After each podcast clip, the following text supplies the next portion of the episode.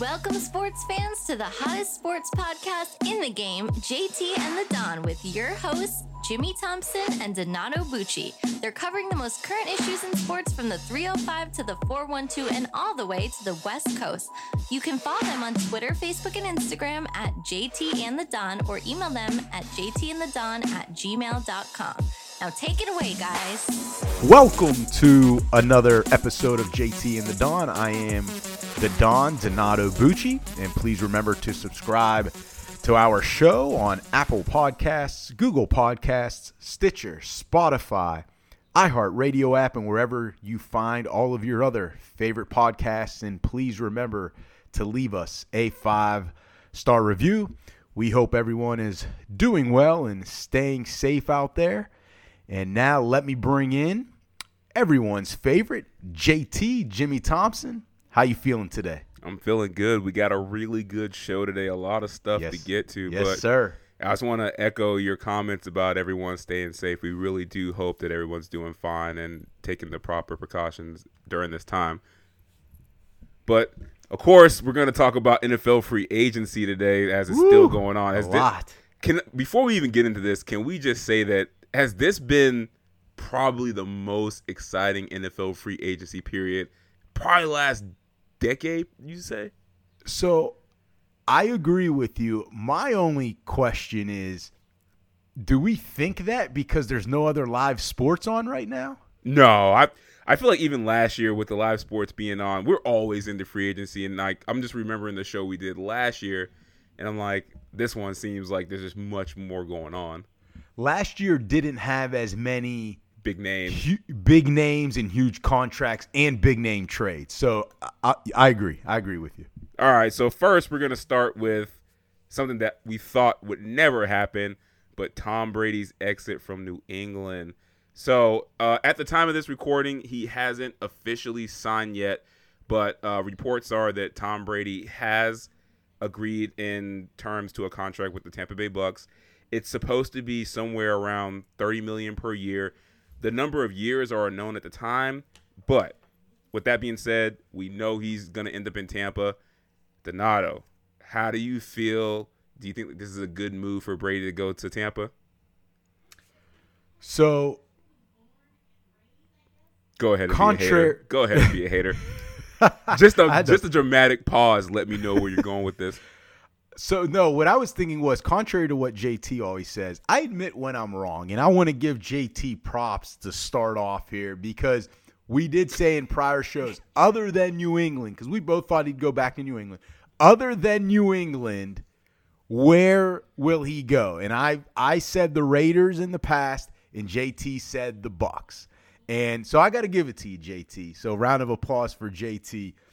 Clearly, clearly somebody's been watching Eight Mile during the quarantine. But that was a, that was a smooth move. You could tell you you could tell you have attorney in your blood. I don't know what you're talking about. Um, now, in terms of, I think you asked if I like the move for Tom Brady. Is that Uh, correct? yeah. So let's. Do you like the move for Brady, and do you like the move for the Bucks? All right, so let, let me get the Bucks out of the way because yes, of course I like that move for the Bucks.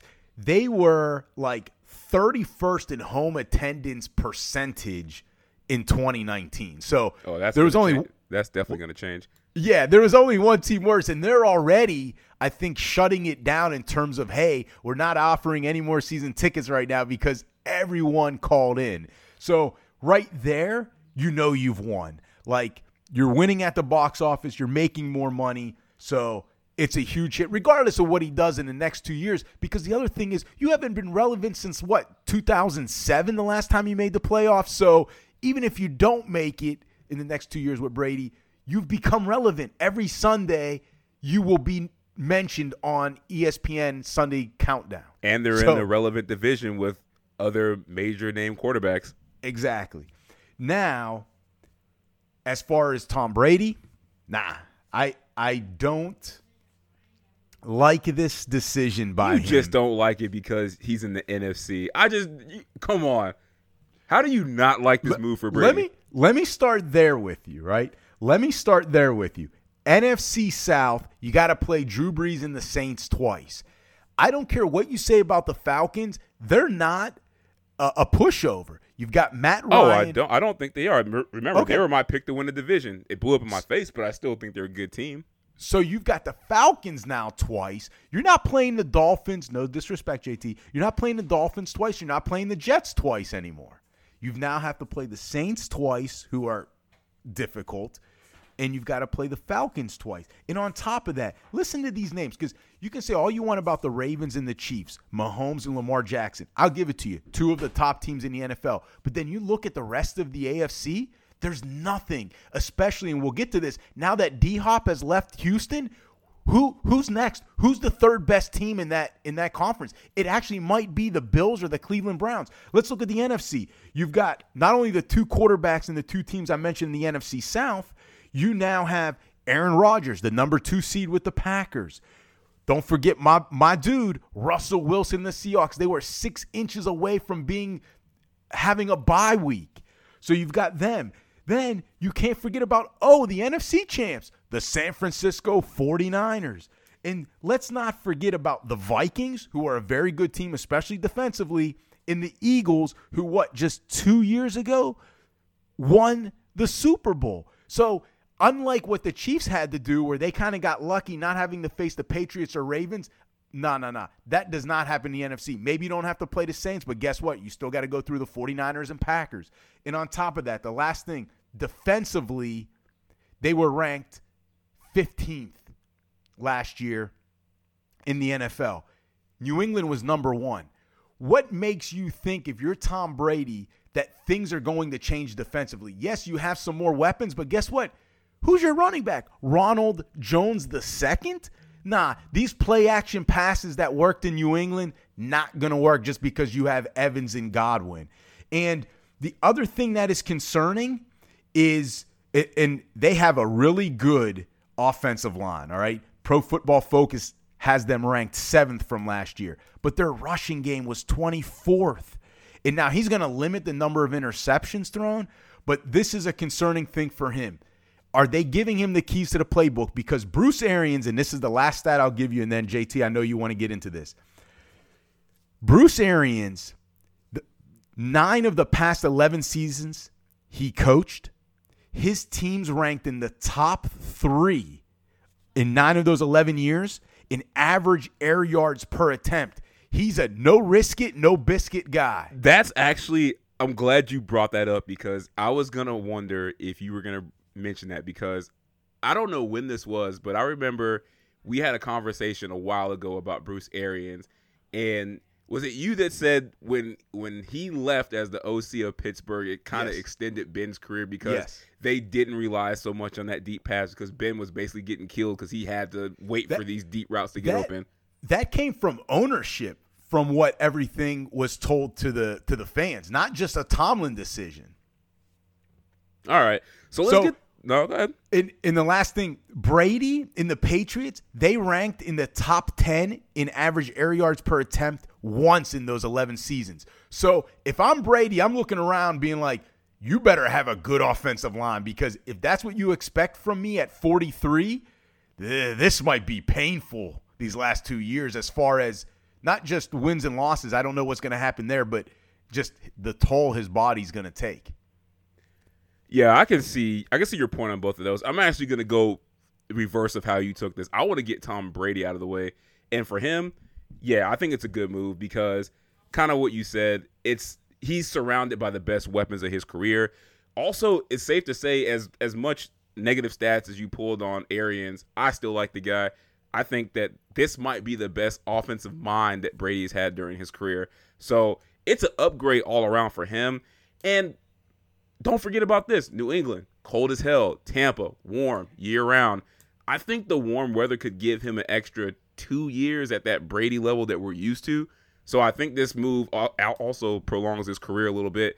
And then also him and Brees in the same division is great for the NFL. So all good for Brady. The Bucks, this is where I worry about it.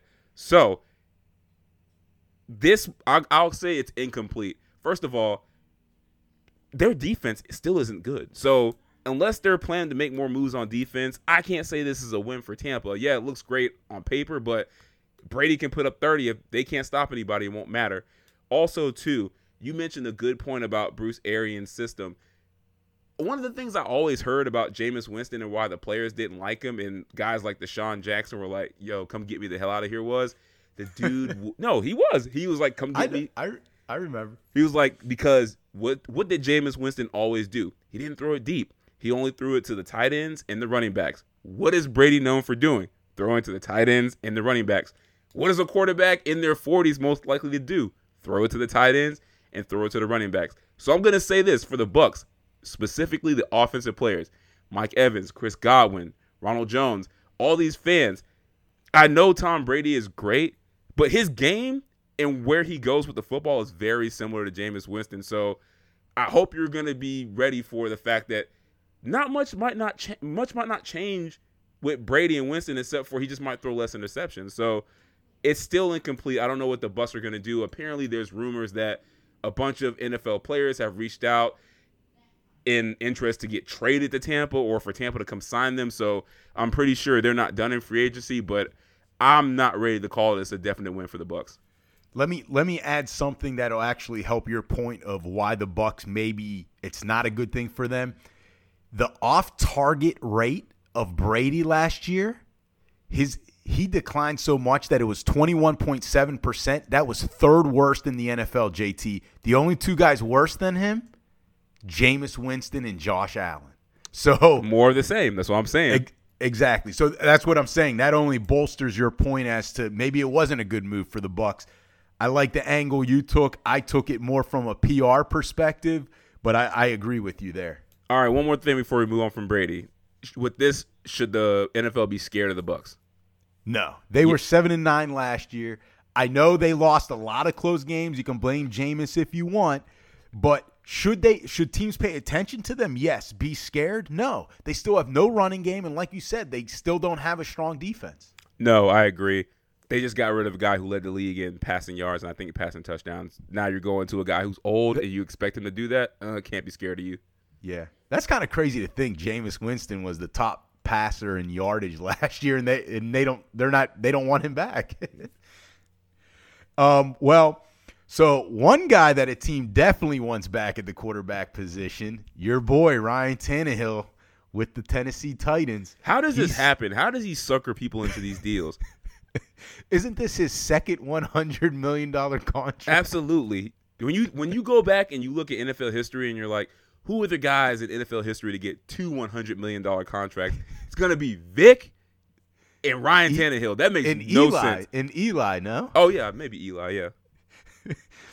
Well, Tannehill signed a four-year deal, as you're mentioning, 118 million dollars, 62 of it fully guaranteed, which means as soon as he signs, no matter what happens after, he's getting 62 throughout the rest of the contract. 91 in total guaranteed. So what that might mean, JT, is once he hits a certain uh, amount of time in the deal, then he's guaranteed an extra like 29 mil along the way. Any meanwhile, Derrick Henry got the franchise tag, which is projected to be worth. Now, this is according to OverTheCap.com at 12.36 million. Other outlets are reporting it at like 10.2, so that's kind of a big difference. But anyway, between between 10 to 12 mil. So, JT, were these two moves the correct ones by the Titans? Absolutely not. And I know how you feel about running backs in contracts. and the fact that today Todd Gurley got released by the Rams, which we'll talk about, is only going to prove your little point about how why running backs shouldn't get paid and why you should just tag them to death. But this is this is so wrong that it just it's laughable to me that people are on the side of Ryan Tannehill of oh, you know, he was actually a really good quarterback during this stretch and he led them to the AFC championship. And I'm like, dude, first of all, the AFC as a whole was down last year. And Derrick Henry was the reason that team went as far as it did. You know why they were successful? Because Ryan Tannehill turned around, hand the ball off to Derrick Henry, and Derrick Henry would run over teams for 200 yards a game. That's why they won. And me being a Dolphins fan, I've seen this before because we gave him $100 million, like you said, and how'd that work up? Work out? Oh, yeah, we traded him and he started the season as a backup. So this is a this is a bad move. I don't know so much about the Derrick Henry because if you can get a running back cheap, I guess that's always a good move from the team perspective. But you can't pay Ryan Tannehill this kind of money. It's irresponsible. keep in mind somewhere, Miko Grimes, if you get a hold of this tape, please hear me. I am on your side. I'm bringing up what you once said about Ryan Tannehill and the Dolphins, and it has remained true. Remember, this is the same guy almost two years ago. Nobody wanted to come to Miami and sign because he was so bad. He was so bad in practice. People were picking him off to the point where the coaches were saying, "Hey, don't intercept the ball." Like this isn't that far removed. He was looking like he was going to be out of the league. This is a this is a guy that we labeled as a terrible quarterback. So he played nine games, eh, handing the ball off 30 times a game. I'm supposed to think he's worth 62 million guaranteed. And whatever you said about 91 million guaranteed after lotto money and taxes, whatever that, that clause that kicks in. No, there's no way they can do this. You're telling me he's as good as Kirk Cousins? Hell no. This this is bad. This is gonna set them back. They they were better off staying with Mariota or drafting somebody. Yeah. So add it sounds like you're almost coming around with my whole running back position, If, right? No, no. I, I'm I'm they they can tag Henry if they're not gonna give the money to Tannehill. Like they can't do that. Well, so not only can you throw Gurley in there, but Devonta Freeman was cut. We know Le'Veon Bell didn't have a great year last year. This is just the way it is. DeMarco Murray back in the day. I mean, when guys get 300, 330 carries a season, that next year, it, it's tough. Their bodies never truly recover. So it's just now the value of the position or the the value of the running back position. So I thought they made the right move with Henry, doing the franchise tag, seeing what he does again this year. You're not worried that sends the wrong message to the team though. Like that sends such a that's such a bad optic. The guy who's been here with us and everybody in the locker room knows that Derrick Henry was the MVP of that team. Absolutely. They won all their games because of him. And now this guy came off the bench, rode the wave, and got paid more than anybody in the organization. That's a terrible look. But but this is the way it is, JT. It's a business nowadays. So when when we back the players and say, "Hey, go get your money," you got to look at it from the management po- point of view too to say, "Listen, it's a business decision. If you were investing millions into someone, would you really want to give it to a running back who at any point like Gurley or Freeman You were okay when they gave it to Zeke. Zeke did just fine. Derrick Henry, I've already been what- on record saying that he's not the normal running back as far as miles I on the body. He hasn't had that many NFL carries. This is essentially his first full season. I I did not say that though about Zeke. I always said that they should have signed Dak before Zeke. Anyway, I agree with you on the Tannehill part that there's no way they should have signed him that contract. If you want to pay him less, more like around 20 million a year, I'm with you there. If not, you let him walk. Because guess what you could have done with the 30 million per season over the next two? You could have signed Tom Brady. And so like, is Tannehill your future guy? I don't think so. I don't see it. So why do four four years at thirty million each year when you could have brought Brady in for the next two at thirty because million? They, they fell for the trap. And I- Exactly. And I, So told I- I, told you this. I was like, Ryan you Tannehill is going to get thirty million dollars on the open You- market. You, did, and I didn't believe it.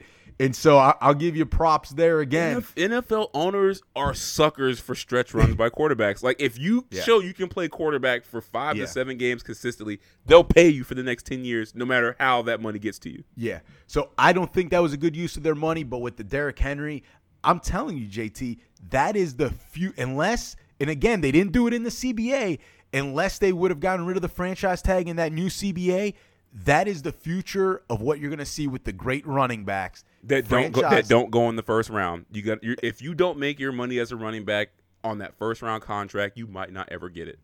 Yeah. Or, or there's gonna be a risk to it. You play one year, get a lot of money, but you could get injured. Yeah. Well, sticking with things that we thought we'd never see happen, uh, wide receiver DeAndre Hopkins got traded from the Texans to the Cardinals. This came out of nowhere. So It did. yeah, I know. I couldn't believe this. So the Texans traded D Hop in the fourth round pick to the Cardinals. In return, they get your boy David Johnson, a second round pick this year, and a fourth round pick next year. Who do you think won this deal? Because the players is is what everyone's gonna look at, but there's some good draft capital in this. So who do you think won this trade? JT, is that a serious question? Is that a serious question? It was the Cardinals by far. This is the way I break it down. You're exchanging fourth round picks. So if you're a Dolphins fan, which you are, wouldn't you have traded your second round pick this year? No, And no, I would have traded. I would have traded Laremy Tunsil and Kenny Stills for two first round picks. That's what I would have done. Okay, that proves the Texans again do not know what they're doing with these trades. Because you traded D Hop, a top three receiver in the league, maybe top two or top one, for DJ, who's had really only one good year and is injury prone, and a second round pick, not even a first. So the Texans still have no running game. Will Fuller's always hurt. And who's Deshaun Watson going to throw to? I don't even know who their tight end is. So this was a terrible trade. You got rid of any value your offense had for Deshaun Watson and any sort of excitement for your fans. And you're in the AFC South, which is a winnable a winnable division. I, just don't get what they did what they did here. This was actually tougher than I thought. So I really, really was close to picking the Cardinals because I think the wild card here is DJ. And I think, yes, he's older, but he we also seen him in two bad years in Arizona with two coaches that weren't that great. Like when he was with Bruce Arians, he was like an MVP candidate, and then he got Wilks, and So then he got you- uh he got Cliff Kingsbury last year. And So then you're you're putting Bill O'Brien in the same breath as Bruce Arians' offense. No, I'm not. But here's what I'm saying: the second round pick is what stood out to me. But then I then I understood. Okay, they're just trying to get uh, some picks back because of all the picks they gave away to the Dolphins. Yeah, it's it's the Cardinals, and I couldn't believe they actually traded D Hop. Like he had a down year last year. You'll attest to this by fantasy. He didn't have his best year last year, but come Or on, the year before. or the year before. So he's clearly getting older, but it's still D Hop. He's still a top five guy at the position. Like you just don't you don't get rid of those kind of guys. And this just shows that Bill O'Brien is an idiot, man. Like, how do you make this deal? Any other player on the team you can get rid of, but you don't get rid of D Hop and you don't get rid of Watson. Like you said, who's Watson going to throw to? I would imagine his agent is trying to find a way to say, hey, how can I get my client the hell out of Houston? Because this just looks like rebuild mode to me. Like, this makes no sense. Let me ask you this. Would you take that if you're if you're the Texans, would you make that exact same deal with the switching of the draft picks as well or would you have been more satisfied getting rid of D Hop and in return getting a first round pick Oh, if for the sure. Texans had there's, one There's no, year. there's no way. There's no way I'm moving D Hop without a first and at least a fifth. There's no So way. ba- so basically you're saying then that the Cardinals you thought won the deal. Yeah, I mean, the yeah, I think the Cardinals won the deal. But at first, I was like, it's not as bad because I don't know where DJ is. But then I was like, you know what? It's D Hop. We know what Okay. he is right now. Got it. and also, I think not only did Houston lose the trade, but I think they did a lot of damage to their team as far as their perception around the league. So we won't get into it. But apparently, the reason this trade went down is because there was a rift between D Hop and Bill O'Brien. Bill O'Brien thought D Hop had too much influence over the locker room, even compared him to Aaron Hernandez in a meeting, all kind of crazy stuff. And he made a comment about, oh, his uh, he didn't like his baby mamas around, whatever. That just goes in line to what players have been saying in Houston for the past couple years.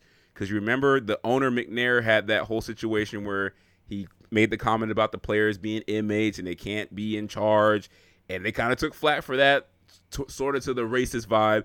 And then this comes out.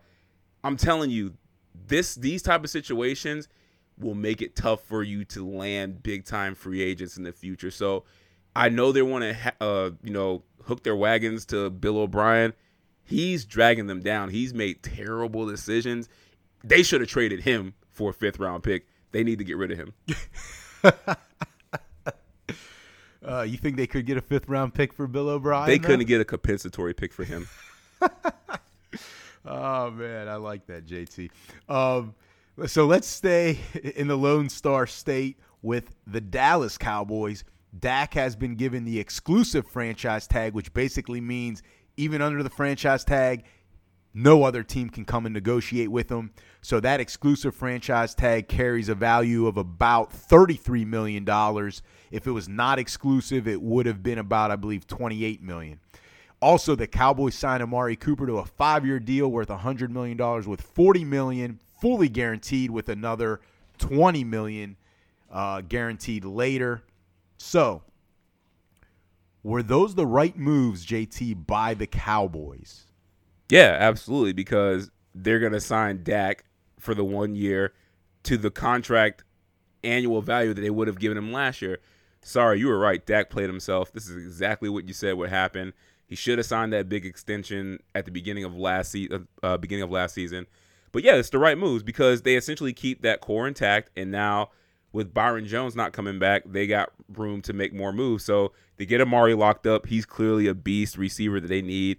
They get one more year and one more look at Dak to see, okay, can he take us to the next level?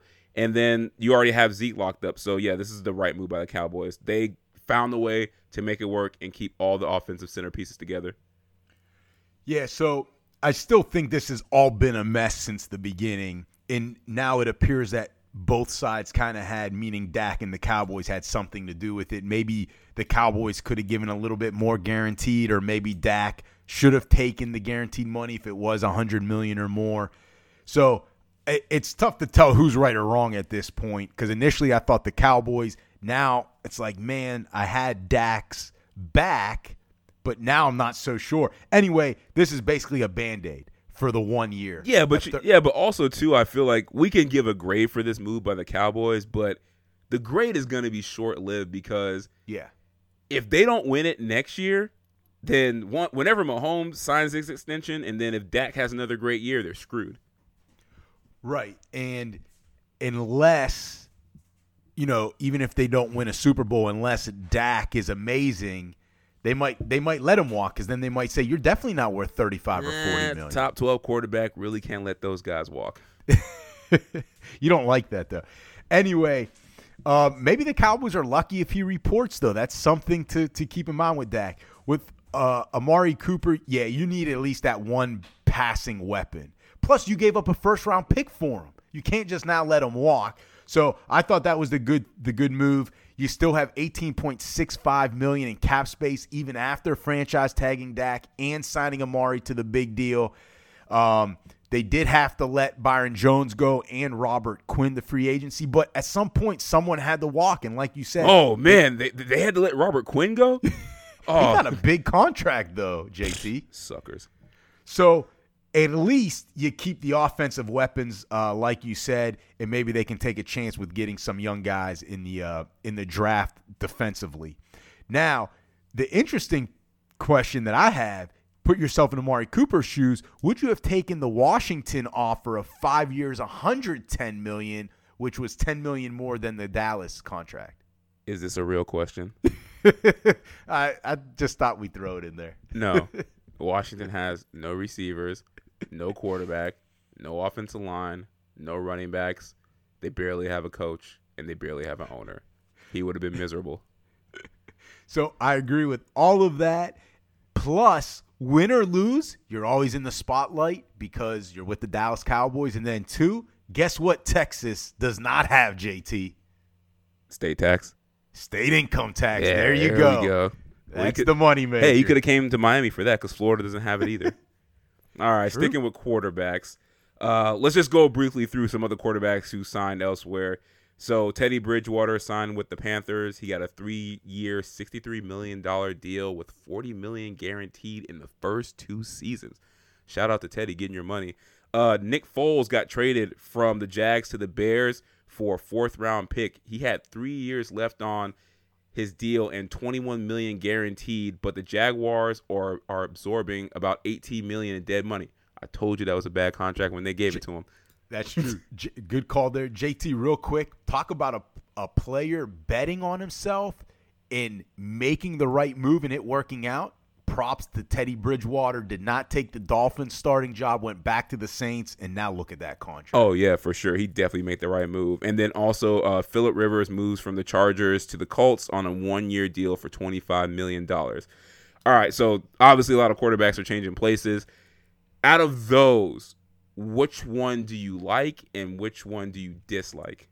All right, real quick, I'm going to go to the one I do not like, and that is the Colts signing Philip Rivers even though it's a one year deal, 25 million, big cap hit, but more so, not only is it too much, he declined, JT, in my opinion, and that stunts the growth of Brissett if you think going forward Brissett is your guy. So, like, do they really think Philip Rivers in one year puts them puts them over the top and into the playoffs, into the AFC title game? Like, I just don't see it. I don't see it. And I disagree. One, I disagree with you on that one. I might as well jump into that. I'm, I'm Okay, let, I'm yeah, letting yeah. you go to your dislike. I like the Rivers move because one, it's a good team, good organization, and Melvin Gordon already said this way before the offseason even started. They were like, look, if Rivers doesn't come back to the Chargers, he's going to go to the Colts. Why? Because that playbook and that system, he's already played in it before. So I think that's I think that team is. T- you already said the AFC is weak. That division is winnable. Houston just got worse. Jacksonville clearly is getting worse. They made some moves too. I think it's a good. I think it's a good move for Philip Rivers to go there, and I think he'll be an upgrade on um, what's his name, uh, Jacoby Brissett. Not going to be Andrew Luck, but he's going to be good enough to get them to win that division. But JT, that is a great move for Philip Rivers. You get to play indoors.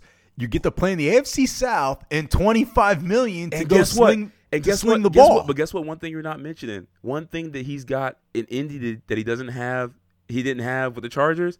He's got a good O line, man. I'm telling you, Okay, O line can revitalize him. But again, that is a great move for Philip Rivers. I'm talking about the one I don't like is the Colts doing that.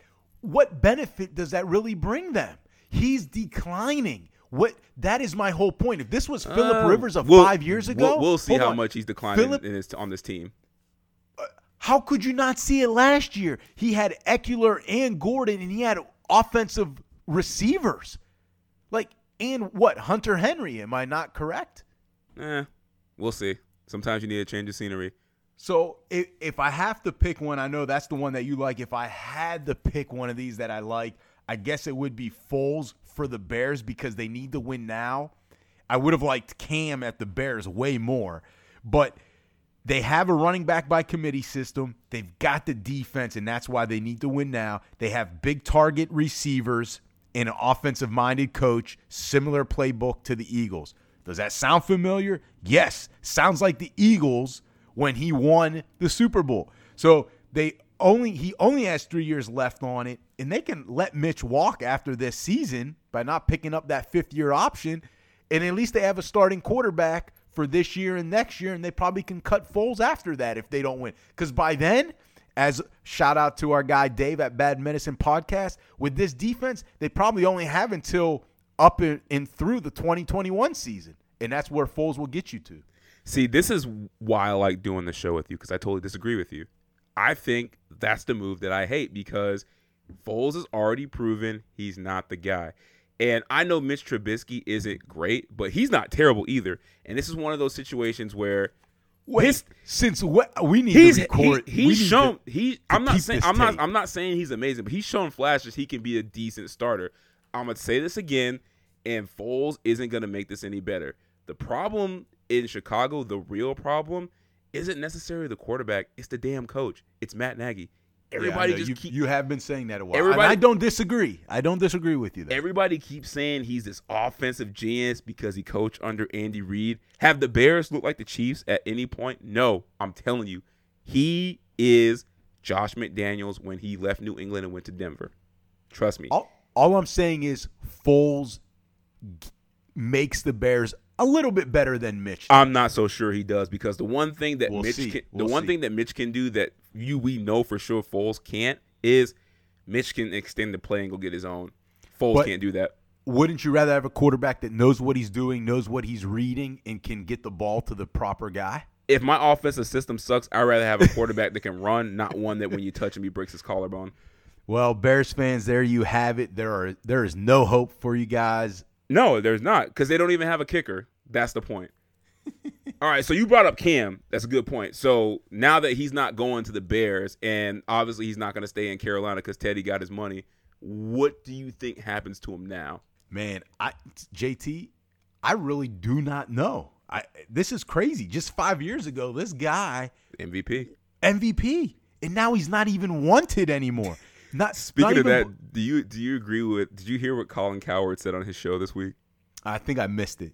He's so disrespectful. He goes, Cam Newton is an average quarterback who had one great year. Like, is that what's going on right now? I I wouldn't go that far. No, I, I don't think teams see it that way. I think they're worried more about his injury history. I would say if I had to pick a team, uh, maybe I'll throw the Patriots in there. But if I had to pick one team, I would guess I would bet on the Skins because they have the cap space. And they only have Dwayne Haskins on the quarterback depth chart, and So then so Scott they have, so they Turner. have no quarterbacks on the depth chart. Awesome. Ooh, hey, JT said that, not not me, not me. And Scott Turner's the OC with the Skins, and he was Cam's QB coach in Carolina. So that's why if I had to bet on one place, I would say the Skins, but I really have no idea, JT. You? Can I shoot you a wild card? Go ahead. I can see him going to the Patriots. Okay, that I, I can- had they would have been my second team, but I why do you think that though? because I really want I really want to say I was seeing him go to the Raiders, but that was contingent on Derek Carr getting out of town and going to the Bears, but that's not going to happen. And, and I'm like, with Mariota there. right? yeah, and I'm like, who? Where can he go? It's a short term fix with a coach that can just revitalize him. Bill Belichick, man, I I can see him doing wonders with Cam in that system. And I've never really seen Bill with somebody who's got that arm talent, but is also mobile. Like Bill loves to run the ball, and he can build the offense around a healthy Cam. It'd be really interesting. And you said the AFC East is always terrible. It's not like he has to light the world on fire. They just have to not lose games. Definitely think that's a way. He- that's a place he's going to have a top five defense probably at least next year. Yeah, I think that it's very similar to the situation he had in Carolina when he won his MVP. Watch out for the Patriots. Okay, I like it.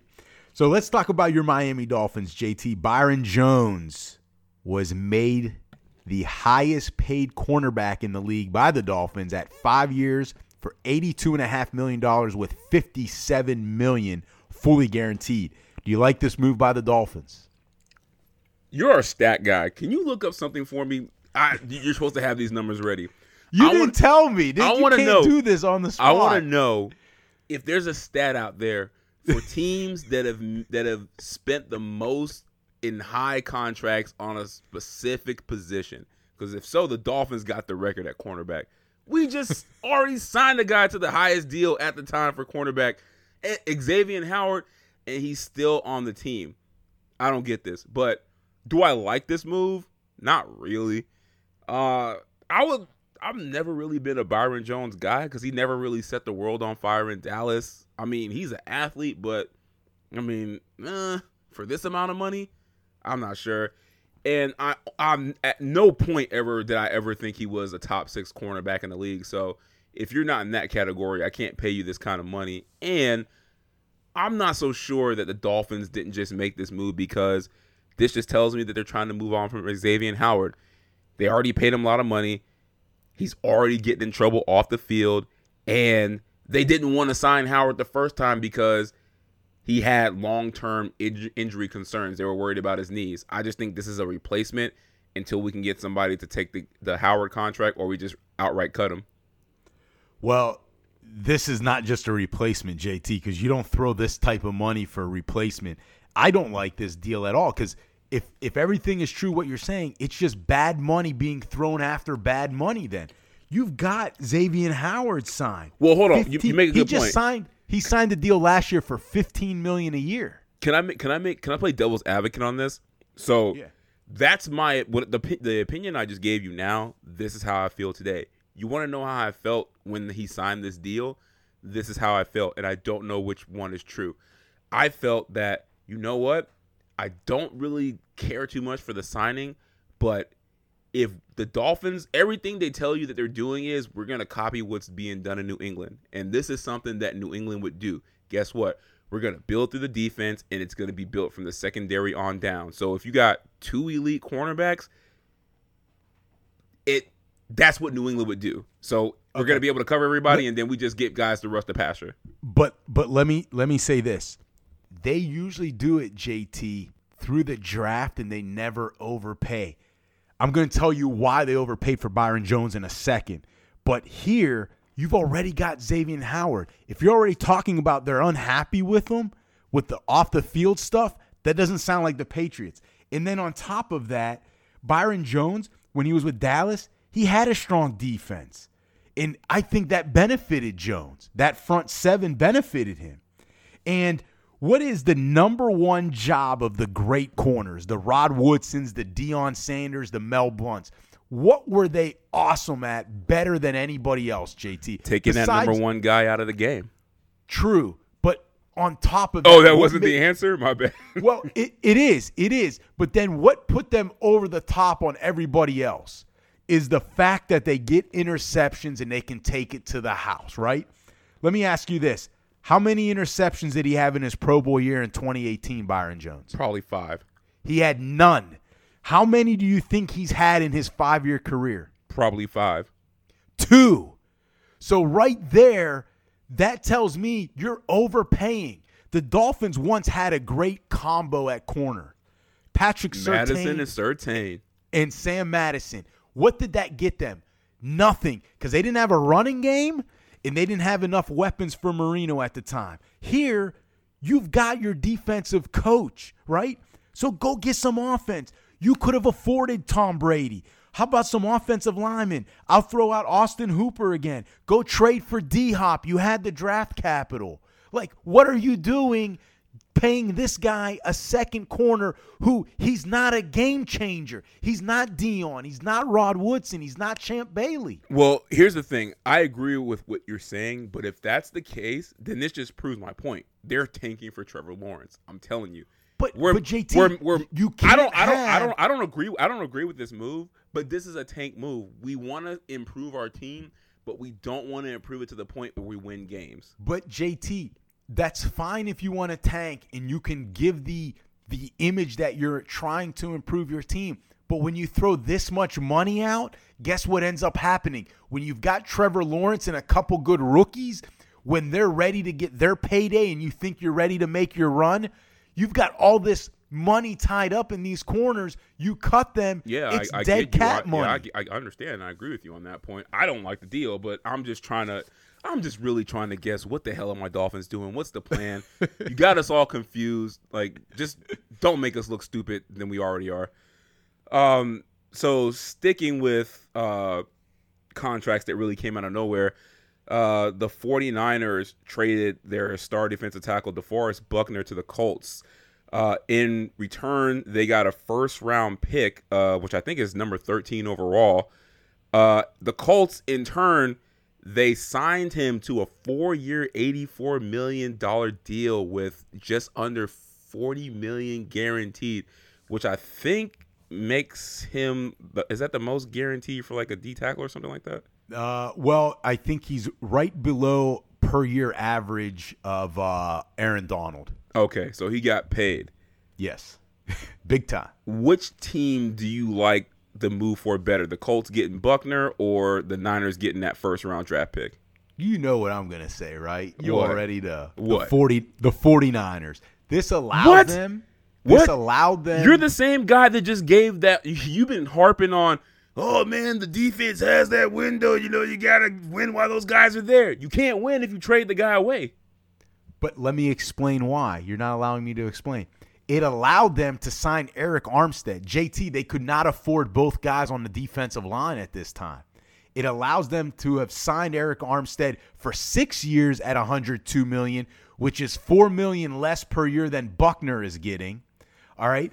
And Armstead can play both the end and the tackle. He's going to have to play more tackle now that Buckner's gone, but he is more versatile than Buckner was, right? Because Buckner is a tackle.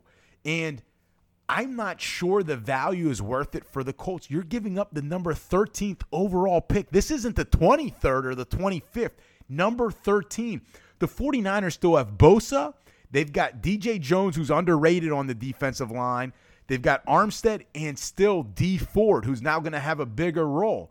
So trading Buckner freed up 12 million in the in cap space, and it allowed them to already sign free safety Jimmy Ward.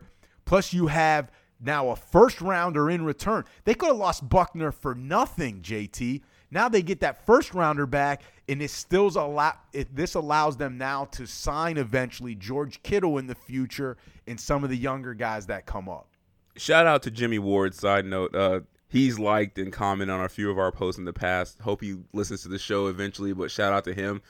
Um, I guess I never, I didn't think about it And that way. congrats and congrats on the on the new contract. Yeah, congrats on the new contract. Come on, JT and the Don, and talk about it. We'll give you the mic.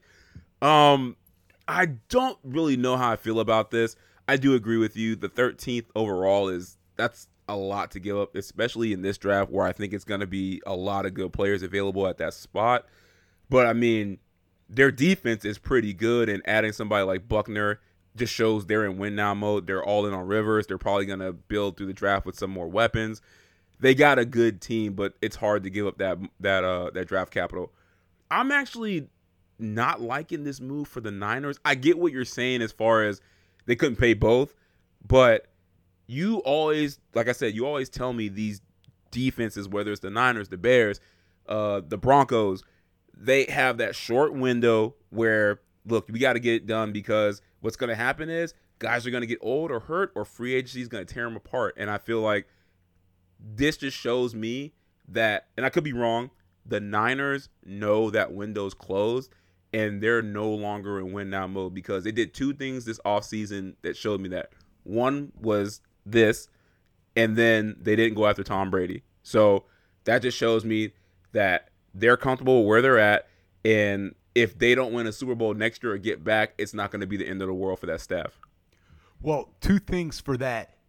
Part of it would be the staff feels comfortable that they can plan long term and not get fired. Somebody's going to get an extension, yeah. Because I feel like they were kind of playing for their jobs last year. Well, at least John Lynch was, and now it's just like you know what? We got to the Super Bowl. They're going to extend us. Now we can do what we want.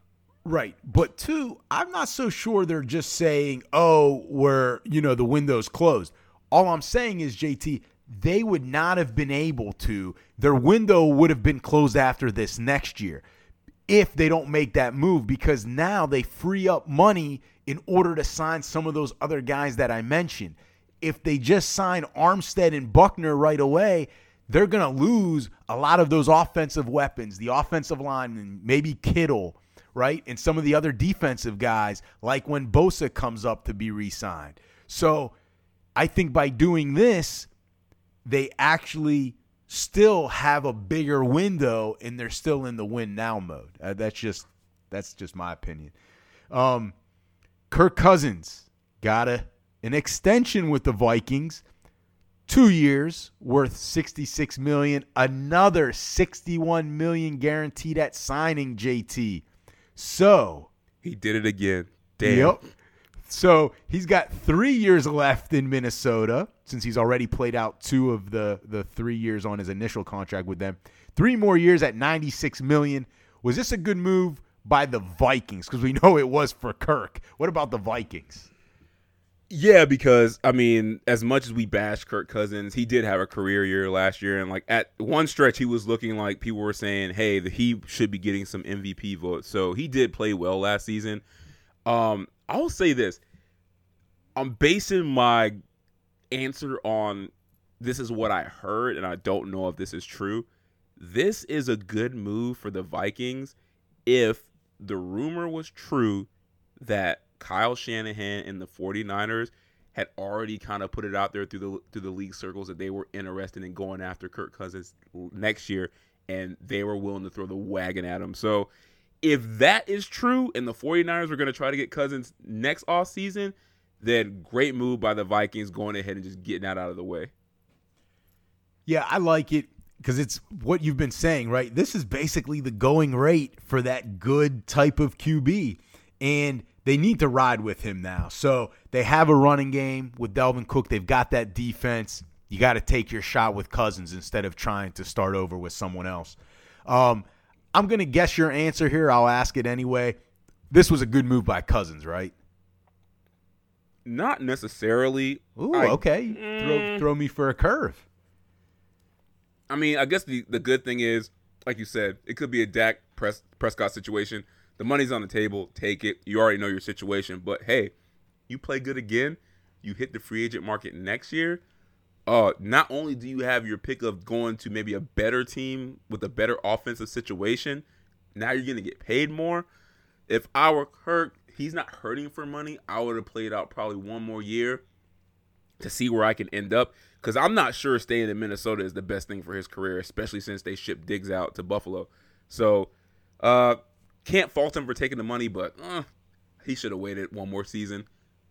I, I mean, I think it was a good move because ninety six million over the next three years alone, and most of it's guaranteed. Oh, the JT. oh the oh the money the money is is ridiculous. But you got to factor in everything because you're right. What about could he have gone somewhere else? And he's got a good team there though. So like, hey, after these three years, he could still. He's young enough to where he still could go to another team. Right now, the Vikings are in contention for the playoffs year in year out. So I I like that. Plus, think about this, JT. After these three years are up, he will have made 196 a little over 196 million in his NFL career after these three years. How stupid does Washington look for franchise tagging him because we don't know if he's the guy.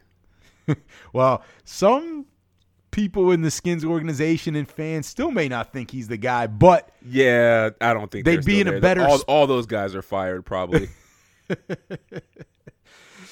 well, Jadeveon Clowney, uh, he's Your a free boy. agent. Your boy. He's a he, he's he's a really good player. He's a free agent. Hold on, time out. The fact that he just prefaced it by saying his response was, "Oh, "He's a really good player," just lets you know how Donato feels about Jadeveon Clowney. Well, he has not found the market that he had hoped for. Uh, according to ESPN's Dianna Russini, he is asking for $20 million per year. Supposedly, obviously, has not received that sort of offer or anything really that close to it. So, just in general, JT, what's your reaction to the lack of a big market for him? Are you surprised by it? You really want me to answer this question? Yes, let's go. No, I'm not surprised. And this goes back to what I told you before. Look, man, guys that don't get double digit sacks in the NFL don't get paid. And I we had this whole argument before when he got traded from the Texans to the Seahawks and you were like, "How could you let him go? He's, you know, you gave me all the the pro football focus DOV stats with tackles for loss and all the snaps played. But guess what? His best season was nine and a half sacks. They traded him to Seattle. Great defensive culture. Did he get double digit sacks last year? No. And this all goes back to also what I was saying. The guy went number one overall. Houston saw him the entire time he was there next to JJ Watt not lead the team to double digit sacks. And I just want to go over a few stats really quick and then I'll let you go. So he's not getting double digits. He's a former number one overall, number one overall pick.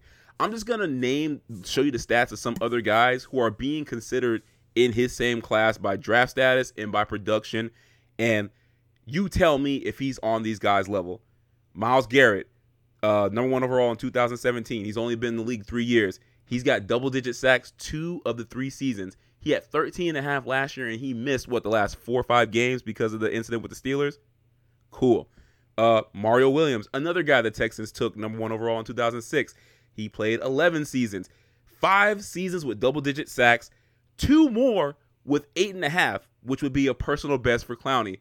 Von Miller went number two, nine seasons in the league, seven with double digit sacks. He had another season with eight, and his lowest was one season with five because he just played nine games. Khalil Mack, your boy, number five overall, been in the league for six years. Four of those six years, double digit sacks. One season with eight and a half. The only season he had less than eight and a half was his rookie year with four. And the guy who plays across from him, JJ Watt, who wasn't even taken in the top five. In the league nine years, five of those with double digit sacks, three Defensive Player of the Year awards, and also he's missed a couple full seasons with injury.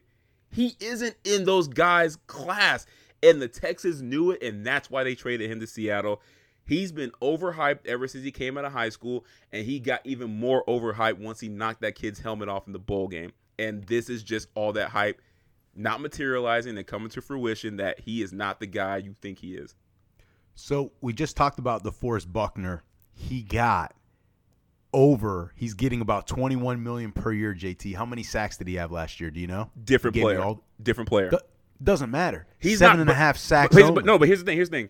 I know where you're going with that, and you're right. But totally different players. Clowney is an edge guy, and when NFL owners are looking at edge guys, they're looking at sacks. Buckner can play on the edge, but he is an interior guy that has that flexibility. So the fact that he got what eight and a half sacks, that's amazing from the interior. Se- he got seven Seven- and a half, but is he as disruptive? Is he as disruptive as Aaron Donald is?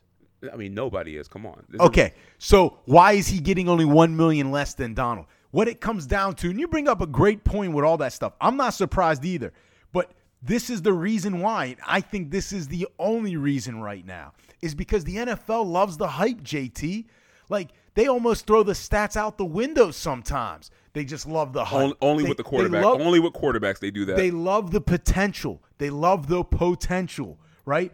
It's his injury history. Last year, he played through the dreaded core muscle injury.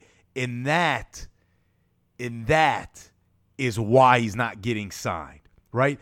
And especially with the, the coronavirus pandemic right now, it's difficult to get players and doctors, the team doctors, in the same room.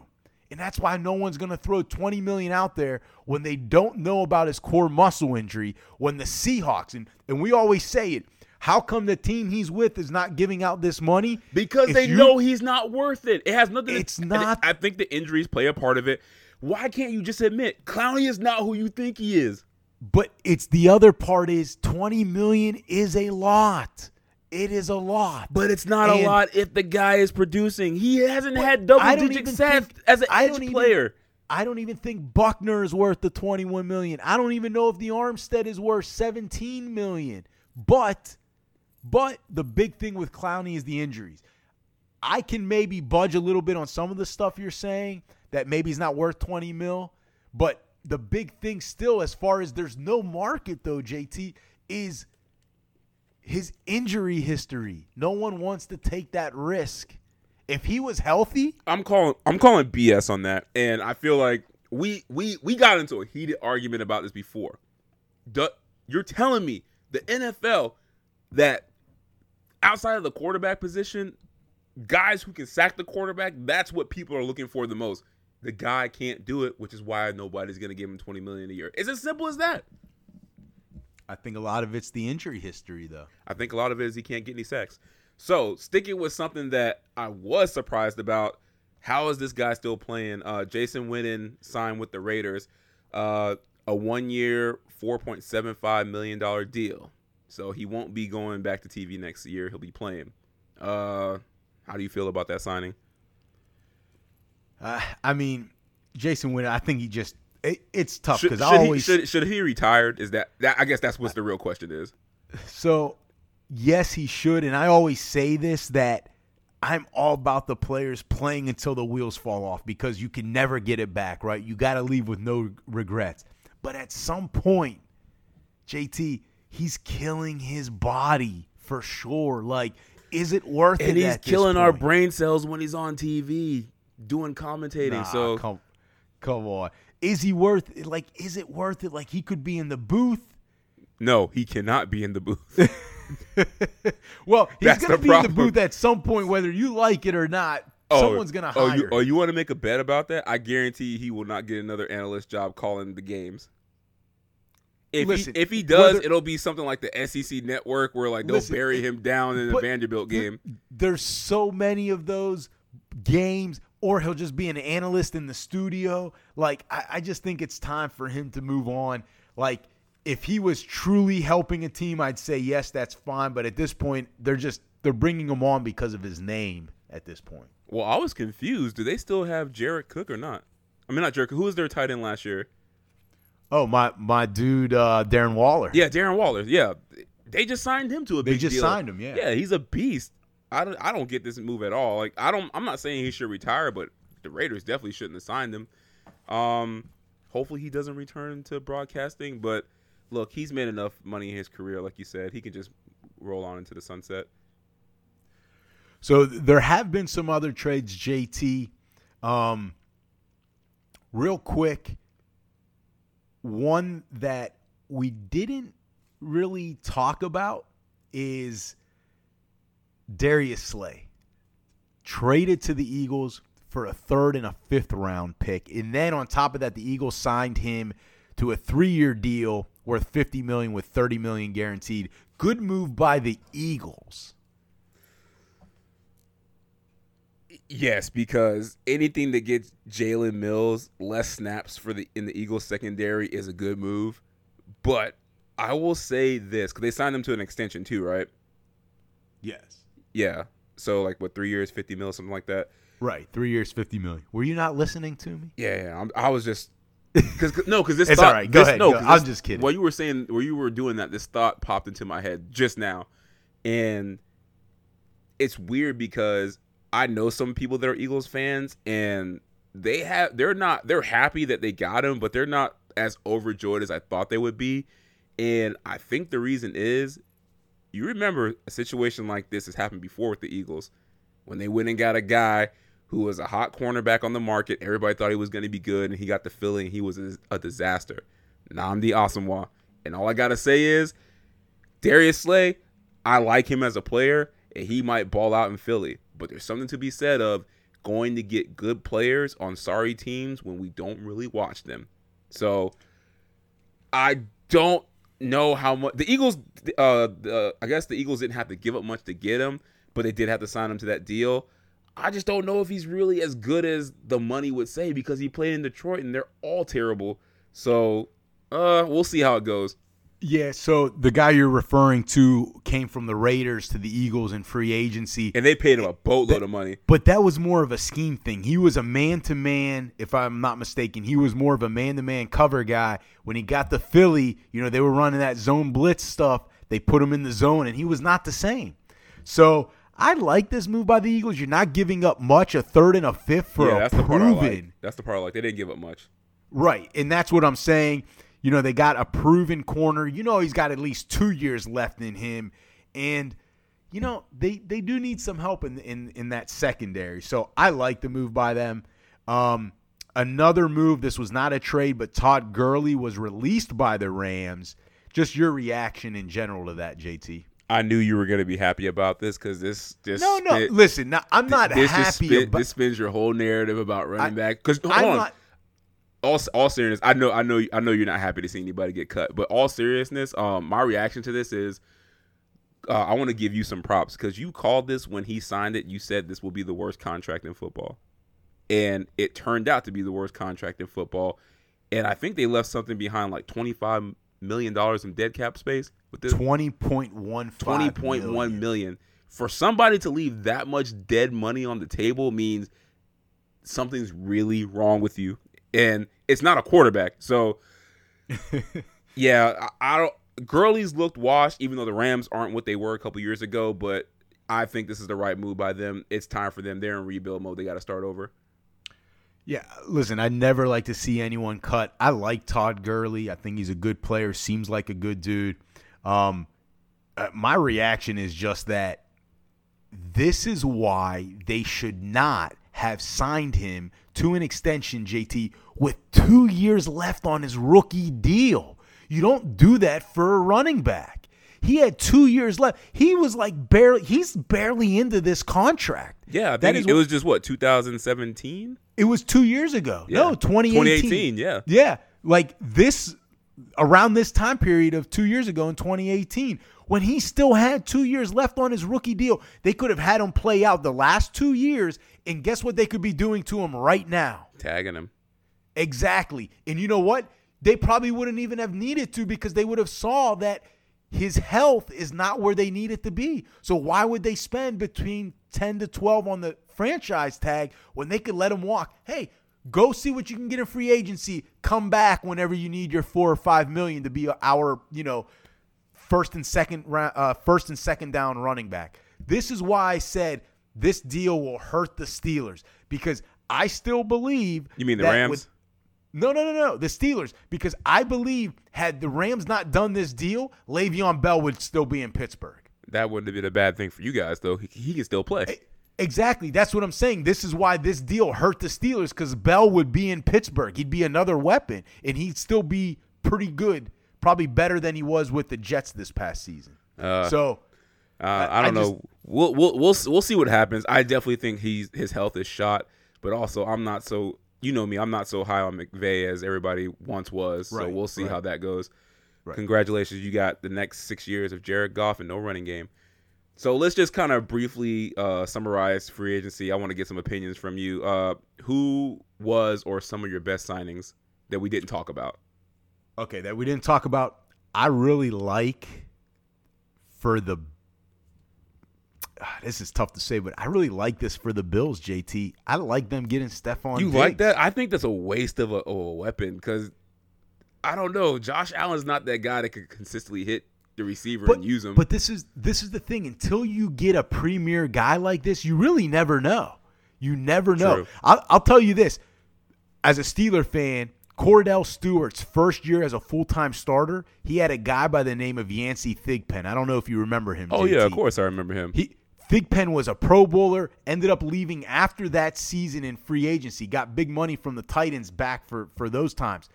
That year with Thigpen, Kordell was a Pro Bowler. Got us to the number one seed or number two seed in the AFC to a home AFC Championship game. What happened after that?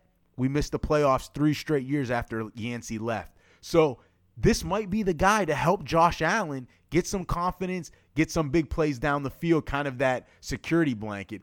Now they did have to give up a first rounder, a fifth and sixth this year, and then a fourth next year. But listen, you have I always say this, you have the defense now. It doesn't last forever. You gotta get going on the offense. And I think that's what they're doing here. And then real quick, ah, I hate saying this. The Ravens. Michael Brockers, three years, thirty million. that was a Another good move. I like that one. another athletic defensive lineman. Uh, I mean, ugh, I hate saying it, but I, I I think that was one of the other uh, best signings along with the Diggs trade. Um, I'm gonna stay in Baltimore. I like the trade that they made for Calais Campbell. That was a sick move. That guy is still balling at a Pro Bowl level. Uh, for for him to be added to that defense with they kept Judon, uh, and those other guys. I think this only helps Lamar Jackson and that team get better. And I think that this kind of ensures that they'll win the division again. Um, I like that one, and I know we already talked about Slay, Hopkins, and Cousins. Um, I would say I also like the fact that hey, they found a way. The Cowboys found a way to make it work and tag Dak. I think that was a that was like kind of like a best signing too. They didn't have to pay him the big contract. They got their other guys and they tagged them. Okay, nice, nice. So let's flip the script. Worst signings. You mean besides the Tannehill? See, we already talked about that, so I'm not going to list him on here.